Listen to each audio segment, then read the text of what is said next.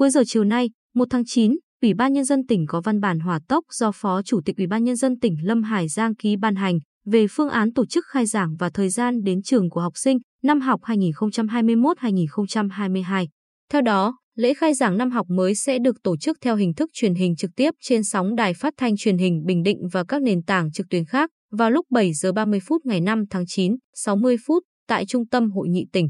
Ủy ban Nhân dân tỉnh giao Sở Giáo dục và Đào tạo chủ trì, phối hợp với Sở Văn hóa Thông tin, Đài Phát thanh Truyền hình Bình Định và các đơn vị. Địa phương liên quan xây dựng kế hoạch và tổ chức thực hiện chương trình lễ khai giảng năm học mới đảm bảo trang trọng, ý nghĩa và an toàn trong công tác phòng chống dịch COVID-19. Sở Thông tin và Truyền thông chủ trì, phối hợp với Sở Giáo dục và Đào tạo, Đài Phát thanh Truyền hình Bình Định thực hiện trực tuyến lễ khai giảng trên mạng xã hội. Ủy ban Nhân dân các huyện, thị xã, thành phố thông tin về lễ khai giảng đến các cơ sở giáo dục, địa bàn dân cư để học sinh và phụ huynh biết và tham dự. Về thời gian đến trường, để đảm bảo an toàn tuyệt đối sức khỏe cho cán bộ, giáo viên, học sinh, dự kiến thời gian đến trường của học sinh theo từng địa phương. Cụ thể, ngày 6 tháng 9, đối với các huyện Vân Canh, Vĩnh Thạnh, An Lão, Tây Sơn, ngày 13 tháng 9 đối với thành phố Quy Nhơn, thị xã Hoài Nhơn và các huyện Tuy Phước, Phù Mỹ, Hoài Ân, ngày 20 tháng 9 đối với thị xã An Nhơn và huyện Phù Cát. Riêng bậc học mầm non và các hệ giáo dục thường xuyên, thời gian học sinh đến trường là ngày 20 tháng 9